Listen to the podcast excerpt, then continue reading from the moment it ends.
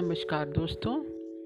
हमारी आज की कहानी, मेरे वसंत को ये किसकी नज़र लग गई? जिसे लिखा है मालती जोशी ने। तो चलिए कहानी शुरू करें। मेरे बसंत को ये किसकी नज़र लग गई? मम्मी जी, शहद घुली आवाज़ कानों में पड़ी और मन प्रसन्न हो गया। पता नहीं महिलाएँ बेटे की शादी को लेकर इतनी तनावग्रस्त क्यों रहती हैं? मेरे घर में तो चेतन की शादी के बाद रौनक हो गई। दिन भर मन और घर खिला खिला सा रहता है। शहद सी मीठी आवाज़, पायल की रुंझन और खनकती चूड़ियाँ कानों में रस घोलती रहती हैं। मम्मी जी, एक बात पूछनी थी। बोलो बेटे, मैंने स्नेह सिक्त स्वर में पूछा। मेरी मौसी के देवर एक इंटरव्यू में यहाँ आ रहे हैं। अगर वे अपने यहाँ रुकना चाहें तो चाहे तो क्या मतलब? उन्हें यही रुकना है। अपना घर होते हुए वे कहीं और क्यों रुकेंगे? मैंने सोचा, पहले आपसे पूछ लो। वो तो खैर अच्छा किया, पर घर तुम्हारा भी है बेटा। तुम्हारा भी उतना ही अधिकार है। अच्छा अब एक काम करो माया को साथ लेकर जरा गेस्ट रूम की सफ़ाई करवा लो, चादरें वगैरह बदल डालो, बाथरूम में साफ़ तोलिया, नया साबुन, टूथपेस्ट वगैरह रखवा दो, बाल्टियाँ भी एक बार धुलवा लो। वह खुशी खुशी चली गई। उसने खुद ही कमरा ठीक कर दिया। माया के लिए सिर्फ़ झाड़ू पोछे का काम छोड़ दिया। सुचिता की यही आदत मुझे अच्छी लगती है। उसमें जरा भी आलस नहीं। बड़े परिवार से आई है तो काम की आदत है, कहती भी है। अपने यहाँ तो काम जैसा कोई काम ही नहीं। नाश्ते के समय चेतन ने कहा, माँ, सूची के कोई रिश्तेदार इंटरव्यू के लिए आ रहे हैं। मैंने कहा नो प्रॉब्लम बस एक बार माँ से पूछ लो। मन खुश हो गया। मैं घर की मुखिया हूँ। इस बात का एहसास वे जब तब दिलाते रहते हैं। अच्छा लगता है। दो दिन बाद मेहमान आ गए। सुचिता बड़ी खुश थी। स्वाभाविक था शादी के बाद पहली बार उसके पीहर से कोई आ रहा था। पीहर से उसका लगाव वैसे भी कम ही लग रहा था। शादी के बाद सिर्फ़ एक बार राखी पर गई थी। मुझे कभी कभी आश्चर्य भी होता था। नई ब्याहली का मन तो पीहर में ही रखा रहता है, चेतन कहता, यहाँ तुम्हारा सारा लाड दुलार उस पर बरसता है ना? वहाँ पाँच भाई बहनों में उसके हिस्से कितना आता होगा? मौसी के देवर मुझे तो लगा था कोई अधेड़ व्यक्ति होगा, पर यह तो बिल्कुल लड़का सा था, एकदम चेतन जैसा। उसे आप कहने का भी मन नहीं हुआ, बल्कि उसने खुद ही कहा, आंटी, आप तो मुझे मेरे नाम श्रीकांत कहकर ही बुलाइए। बड़ा अच्छा लड़का था, एकदम मस्त मोला। दो दिन खूब रौनक रही। इंटरव्यू के बाद ये लोग पिक्चर भी गए, होटल भी गए। वह सुचिता के लिए खूब प्यारी सी साड़ी भी लाया था। मतलब उम्र कम कम थी, फिर भी व्यवहार ज्ञान अच्छा था। जिस दिन उसे जाना था, चेतन ने कहा, सुचि, मैं श्री को स्टेशन छोड़ने नहीं जा पाऊँगा। एक ज़रूरी मीटिंग है। तुम चले जाना। मैं गाड़ी भेज दूँगा। सुची स्टेशन गई हुई थी। जब उसकी माँ का फ़ोन आया बहन जी, सूची कहाँ है? कब से फ़ोन लगा रही हूँ? उठा नहीं रही है। आपकी बहन के देवर आए हुए हैं। उन्हें छोड़ने स्टेशन गई है। वहाँ प्लेटफार्म के शोर शराबे में उसे फ़ोन सुनाई नहीं दिया होगा। वापस आएगी तो बात करा दूँगी। बहन के देवर, कौन? श्रीकांत? ओह, उन्होंने जैसे एक सांस भरी। ठीक है, मैं बाद में बात कर लूँगी। और फ़ोन रख दिया। अच्छा नहीं लगा। अरे, जब फ़ोन किया ही था तो हमारी भी कुशल से पूछ लेती, सारा रिश्ता सिर्फ़ बेटे से ही है? दूसरे दिन सुबह पूजा पर बैठने से पहले मैं गेट का ताला खोलने गई। उसी समय एक ऑटो आकर रुका। सुचिता के बड़े भाई थे। आइए आइए, मैंने स्वागत करते हुए कहा। आपने खबर कर दी होती, स्टेशन चले आते? एकदम ही प्रोग्राम बन गया। इंदौर एक मीटिंग में जाना था, सोचा मिलते हुए निकल जाऊँगा। स्वाभाविक ही था, उसी शहर में आकर बिना मिले कैसे लौट जाते? मैं उन्हें सीधे गेस्ट रूम में ले गई। आप फ्रेश हो लीजिए, तब तक मैं चाय बनाती हूँ। बच्चे तो देर से ही नीचे उतरेंगे। एक कप चाय बनने में देर ही कितनी लगती है? चाय छान कर मैं इंतज़ार करती रही, बड़ा असमंजन था। मुझे पूजा पर बैठना था। पर उनका इंतज़ार भी ज़रूरी था। हो सकता है नहा धोकर ही बाहर आए। उसने तुरंत निकलना भी तो था। मैंने सोचा, भगवान कहाँ भागे जा रहे हैं? मेहमानों का स्वागत ज़्यादा ज़रूरी है। मैंने तुरंत कढ़ाई चढ़ा दी और फटाफट हलवा सेक लिया। अपने भाई के लिए वही नाश्ता बनाए, यह अच्छा थोड़े ही लगता है। हलवे के बाद मैं नमकीन पूड़ियाँ उतारने की सोच ही रही थी कि सुचिता नीचे आ गई। मैंने कहा, बेटा तुम्हारे भाई साहब आए हैं, अपनी चाय बाद में बनाना। पहले उन्हें चाय दे आओ। और चेतन से कहना जल्दी तैयार होकर आए। वे शायद तुरंत ही निकलने वाले हैं। मेरी बात पूरी होने से पहले ही वह गेस्ट रूम में चली गई थी। चाय वहीं छूट गई थी। मैंने सोचा, मैं ही दे आती हूँ। क्या फ़र्क पड़ता है? दरवाज़ा बंद था। भीतर से सुचिता की तखल आवाज़ आ रही थी। ये मेरा घर है। यहाँ कौन आएगा या मैं तय करूँगी। यहाँ आपकी तानाशाही नहीं चलेगी। चुपचाप वहाँ से लौट आई। विश्वास ही नहीं हुआ कि यह सुचिता की आवाज़ है। फिर किचन उसके भरोसे छोड़कर मैं पूजा करने चली गई। बाहर की आवाज़ें कानों से टकराती रहीं। कुछ देर बाद चेतन नीचे आया। तीनों ने नाश्ता किया। फिर उसके भाई ने पूजा घर के दरवाजे पर खड़े होकर माता जी प्रणाम करता हूँ, कह के निकल गया। अच्छा बेटा, अगली बार आओ तो बहू रानी को भी साथ लाना। माँ, मैं भाई साहब के साथ ही निकल रहा हूँ। उन्हें टैक्सी में बिठाकर ऑफ़िस निकल जाऊँगा, चेतन ने कहा। उसके बाद ही मेरा पूजा में मन लग सका।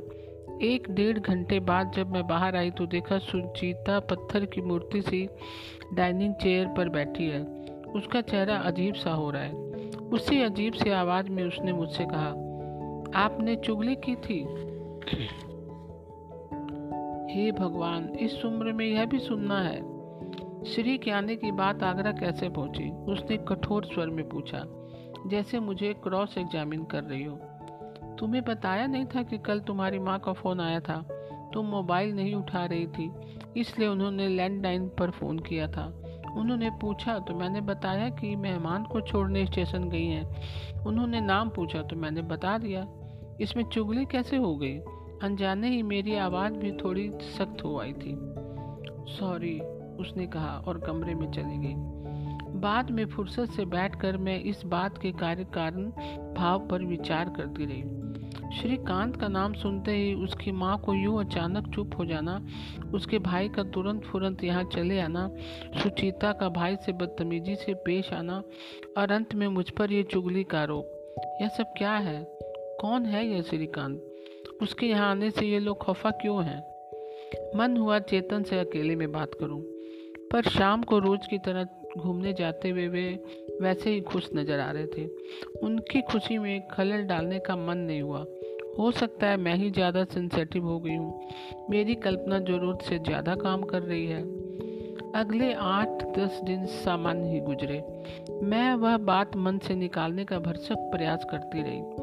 फिर एक दिन उसने पूछा, मम्मी जी, मैं कंप्यूटर क्लास ज्वाइन कर लूँ, घर में बैठे बैठे बोर हो जाती हूँ। मना करने का तो कोई सवाल ही नहीं था। चेतन सचमुच बहुत बिज़ी रहता है और महीने में दस बारह दिन तो उसका टूर ही लगा रहता है। वह सचमुच बोर हो रही होगी। जब घर में बच्चे आ जाएँगे तो समय का पता नहीं चलेगा, पर इस समय तो दिन पहाड़ सा लगता होगा। फिर एक दिन उसने पूछा, मम्मी जी मैं ड्राइविंग सीख लूँ, ये घर पर नहीं रहते तो गाड़ी बेकार खड़ी रहती है। उसका कहना ठीक ही था, चेतन की अनुपस्थिति में गाड़ी सचमुच बेकार पड़ी रहती है। सुचिता को कहीं जाना भी होता तो मैं ऑटो बुलवा देती हूँ। जवान जहान बहू को ड्राइवर के साथ अकेले भेजते डर लगता है। ड्राइविंग के लिए भी मैंने कह दिया कि या तो चेतन से सीखो या ट्रेनिंग स्कूल ज्वाइन कर लो। उसने ट्रेनिंग स्कूल को ही तहरीज दी। बोली, आपके बेटे में ज़रा भी पेशेंस नहीं है। इतना चिल्लाते हैं कि एक्सीडेंट ना होना हो तो भी हो जाए। इस बार हमेशा की तरह चेतन टूर पर था। उसके दोस्त परवीन का फ़ोन आया। आंटी, चेतन कहाँ है? खानपुर गया, परसों लौटेगा। भाभी तो होगी। उनसे बात करवा दीजिए। भाभी तो सहेलियों के साथ पिक्चर गई है। इतनी जल्दी भाभी ने यहाँ सहेलियाँ भी बना ली? इतनी जल्दी कैसे? शादी को पूरे छः महीने हो गए परवीन थोड़ी देर चुप रहा, फिर धीरे से बोला, दरअसल भाभी को मैंने सीहोर में देखा था, इसलिए पूछ रहा था। मुझे अच्छा नहीं लगा। परवीन का इस तरह मेरी बहू के बारे में पाता पातासाजी करना एक अनाधिकार चेष्टा थी। इसलिए मैंने बड़े ही लापरवाह अंदाज में कहा, लड़कियाँ हैं उनका कब क्या मूड हो जाए पता नहीं। सुचिता ने मेरे पूछने पर ठीक इसी लापरवाह अंदाज में जवाब दिया था। हम लोगों को एन वक्त पर प्लान चेंज हो गया था। सीहोर में एक खूब सुंदर पिक्चर हॉल बना है, वहीं चले गए। एक बार परवीन ने उसे पेट्रोल पंप पर भी देखा। गाड़ी अपनी थी, पर चलाने वाला कोई और था। उस दिन भी मैंने उसे ज़्यादा बढ़ावा नहीं दिया। कहा, बेटा, तुमने मुझसे कहा, ठीक किया। पर चेतन से मत बताना। कभी कभी जरा सी बात से रिश्तों में खटास हो जाती है। मैंने परवीन से तो कह दिया, पर खुद चिंता में डूब गई। सुचिता से जवाब तलब करने की हिम्मत नहीं हुई। चेतन से कहने की तो बिल्कुल भी नहीं। चुगली वाला घाव अभी ताज़ा था और कसक रहा था। एक दिन चेतन ड्राइवर को डांट रहा था, कितनी सिगरेट पीने लगे हो आजकल तुम? पूरी गाड़ी में स्मेल आ रही है। कम से कम स्प्रे तो ठीक से मार दो। ड्राइवर बेचारा कस्में खाता रहा कि वह गाड़ी में कभी सिगरेट नहीं पीता, पर चेतन को विश्वास नहीं हुआ। उस समय मैं अपराध बोध से ग्रस्त हो गई थी, पर सच बोलने का साहस भी नहीं था। अपनी सोने की सी गृहस्थी में आग लगाने का मन नहीं हुआ। चेतन जब भी टूर पर होता, वह दिन दिन भर बाहर निकल जाती। हर कोई नया बहाना होता। मैं उसे बहाने की सच्चाई जानते हुए भी छटपटा कर रह जाती। स्नेहमयी स्नेहमयी, समझदार सास का मुखोटा मुझे अब भारी लगने लगा। उसे उतार फेंकने की इच्छा होने लगी थी। एक दिन इसी तरह तफरीब से लौट कर आई और मैंने सामने तन कर खड़ी हो गई।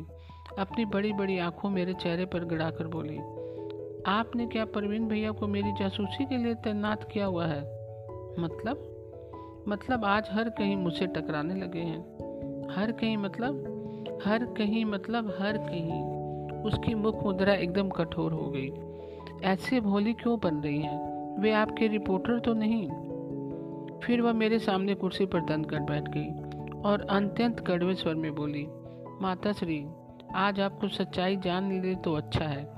फिर भी मैं चिंता मुक्त हो जाऊँगी और मैं भी चैन से सो सकूँगी।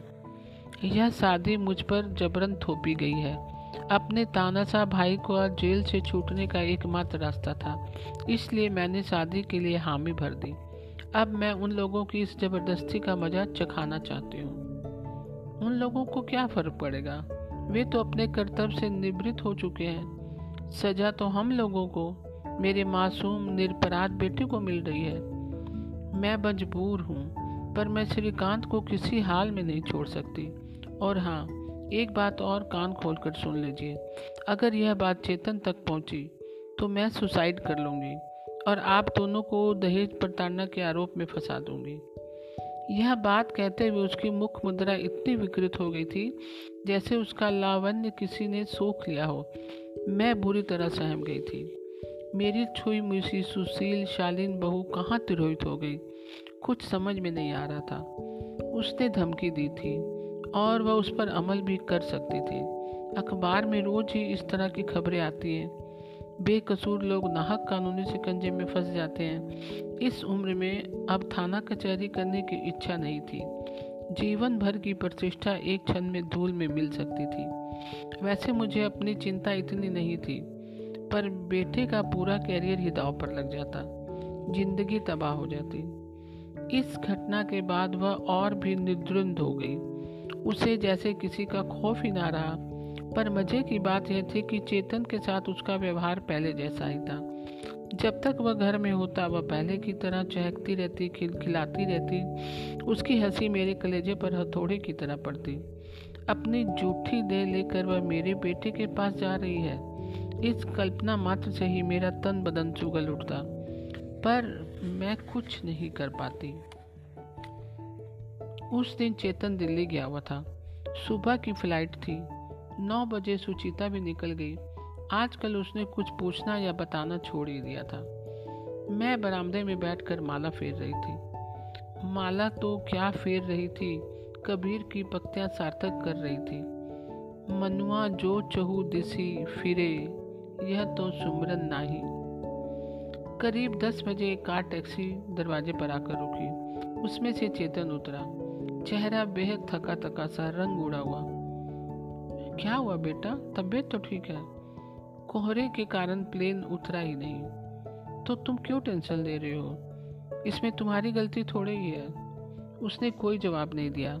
सफ़र वाला बैग वहीं रखकर पास वाली कुर्सी पर बैठ गया और अपना सिर दोनों हाथों में थाम लिया। सिर भारी हो गया ना?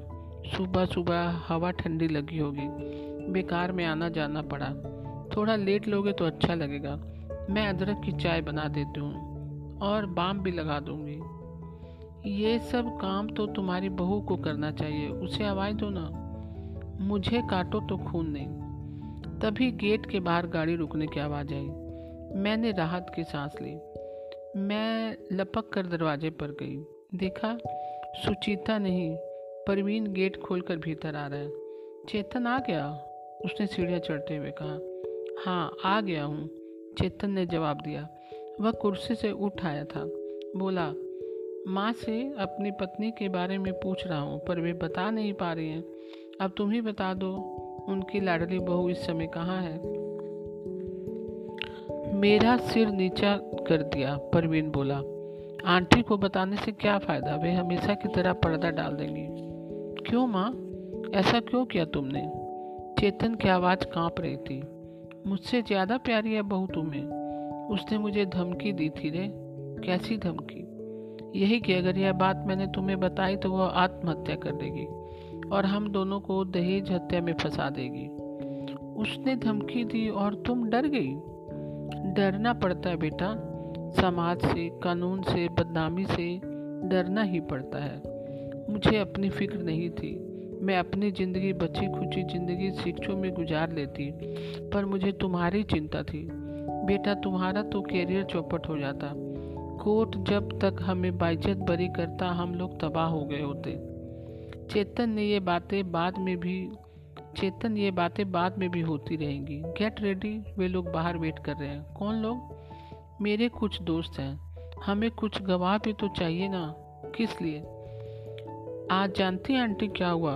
उसने मेरे प्रश्न को नज़रअंदाज करते हुए कहा, शहर के बाहर बाहर हाईवे पर एक रेनबो नामक होटल है। जानती हैं, वहाँ आज हमारी बोर्ड मीटिंग थी।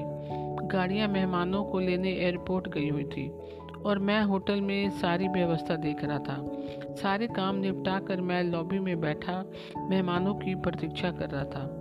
प्रतीक्षा जरा लंबी हो गई थी, क्योंकि फ़्लाइट लेट हो रही थी।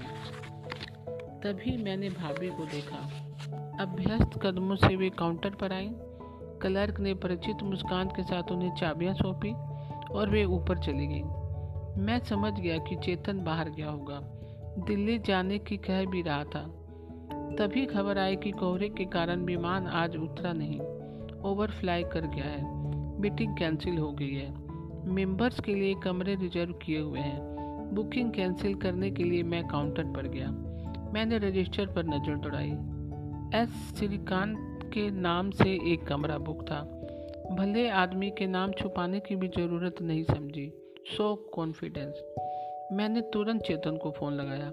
जैसा कि मेरा अंदाज था, फ़्लाइट कैंसिल होने के कारण वह घर लौट रहा था। मैंने संक्षेप में उसे सब कुछ बता दिया।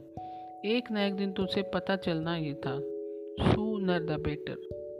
चलो, पीछे से चेतन की आवाज़ आई। जब तक मैं कुछ कहती वे दोनों सीढ़ियाँ उतर चुके थे, मैं कहना चाह रही थी कि कुछ उल्टा सीधा मत कर बैठना, पर मौका ही नहीं मिला। मैं सीढ़ियाँ उतरती तब तक वे गेट पर पहुँच चुके थे, और अगले ही क्षण गाड़ी धूल उड़ाती आँखों से ओझल हो गई थी। उसके बाद जो धमाका हुआ, वह अवर्णनीय ही था। चेतन परवीन और उससे कुछ वर्दीधारी साथियों ने होटल पर धावा बोला था।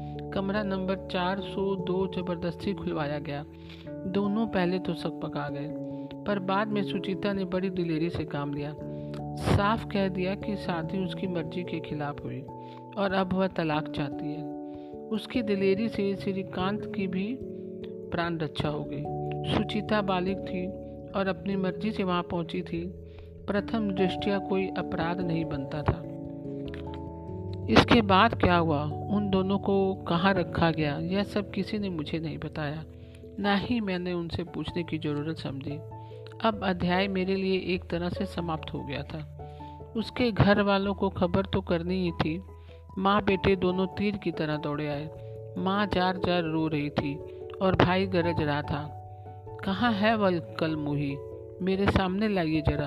अभी उसकी गर्दन मरोड़ कर आपके हाथ में दे देता हूँ। मैंने कहा भैया, हमारे लिए तो वह वैसे ही मरे के समान है। आप क्यों हत्या मोल लेते हो? वह बदमाश कहाँ है? बताइए, मैं भी उसे गोली मार दूँ। तब तक शोर सुनकर चेतन नीचे उतर आया, थके हुए सर में बोला, भाई साहब, जब तक तलाक नहीं हो जाता, सुचिता मेरी ज़िम्मेदारी है। उसकी हिफाजत मेरा फ़र्ज़ है। इसलिए ये फितूर दिल से निकाल दीजिए। रही श्रीकांत की बात तो उसने पहले ही अर्जी दे रखी है। कि उसकी जान को आप लोगों से खतरा है, उसे सुरक्षा प्रदान की जाए। ऐसे धोखेबाज आदमी को भी सरकार सुरक्षा प्रदान करती है। कमाल है। आप जैसे देवता स्वरूप लोगों के साथ उसने, धोखा उसने नहीं, आपने किया है हमारे साथ। इतना बड़ा झूठ। आपने हमारे गले मर दिया। अब मेरा अभागा बेटा ज़िंदगी भर इस अभिशाप को ढोता रहेगा। मेरी बात से उनका गर्जन तर्जन थम गया। और थोड़ी देर बाद वे लोग लुटे पिटे से चले गए। मैंने राहत की सांस ली। परवीन से शायद उनका गेट पर ही सामना हो गया था, क्योंकि आते ही बोला, ये भाभी के भाई साहब थे ना? शादी में देखा था। यहाँ किस लिए आए थे? बेटी का स्यापा करने। तभी ना चेहरे इतने उतरे हुए थे। Auntie ji you are lucky कि आज बाजी अपने हाथ में है, नहीं तो इनके तेवर दूसरे होते। हमारे तक ये क्या कहने? वाह, सच कह रहा हूँ आंटी, हम लोगों को बहुत सस्ते में छुटकारा मिल गया। वी आर रियली लक्की नहीं तो ये तलाक के मुकदमे खून निचोड़ लेते। उसने चेतन की पीठ पर धोल जमाते हुए कहा चेयर अप माई बॉय जो हुआ उसे भूल जाओ। जो नहीं हुआ उसके लिए ईश्वर को धन्यवाद दो। अब कुछ भी हो सकता था। परवीन, मुझे तो विश्वास ही नहीं होता रे कि ये वही लड़की है जिसने मेरे घर आँगन को खुशियों से भर दिया था। कभी लगा ही नहीं कि यह शादी उसकी मर्ज़ी के खिलाफ हुई है। वे छः महीने मेरी ज़िंदगी के सबसे सुनहरे दिन थे। वह सब नाटक था, आंटी। आप लोगों का विश्वास जीतने की साजिश थी। एकदम ही बगावत पर उतर आती तो काम कैसे चलता? आप लोगों की भलस मानस का खूब जाँच परखने के बाद ही उसने अपना सिरंग दिखाया। अब क्या होगा? जो भी होगा हमारे पक्ष में ही होगा। अच्छा अब चलता हूँ। सुबह तैयार रहना, उसने चेतन की पीठ थपथपाते हुए कहा, वकील के यहाँ जाना है। परवीन के जाने के बाद वहाँ कितनी देर मौन पसरा रहा। चेतन उसी तरह दोनों हाथों में सिर लिए बैठा रहा। आखिर मुझसे नहीं रहा गया। उसके सिर पर हाथ फेरते हुए मैंने कहा, अब सोचना छोड़ दे बेटा। सुना नहीं, परवीन ने क्या कहा? हम लोगों को छुटकारा मिल गया है, वह भी आसानी से। मैंने छुटकारा कब चाहा था, माँ? उसका वह कातर स्वर मेरे कलेजे को चीरता चला गया। बेटा, इतना सब होने के बाद भी? हाँ माँ, मैं उसका तिरस्कार नहीं कर पा रहा हूँ। ना मुझे उससे नफरत हो रही है, ना उस पर मुझे क्रोध आ रहा है। क्योंकि नाटक उसने किया था। मैंने नहीं, मैंने तो जी जान से उसे चाहा था, सच्चे मन से प्यार किया था। बाहर पतझड़ की हवा चल रही थी। साए स्वाय ध्वनि कर रही थी। वैसे ही धूल भरी आंधी भीतर भी चल रही थी, मेरे घर में, मेरे अंतर मन में, और चेतन की सुन आँखों में। मेरे बसंत को ये किसकी नज़र लग गई? तो दोस्तों, आज की कहानी आपको कैसी लगी? मैं फिर कल एक नई कहानी के साथ उपस्थित होंगी। तब तक के लिए नमस्कार दोस्तों।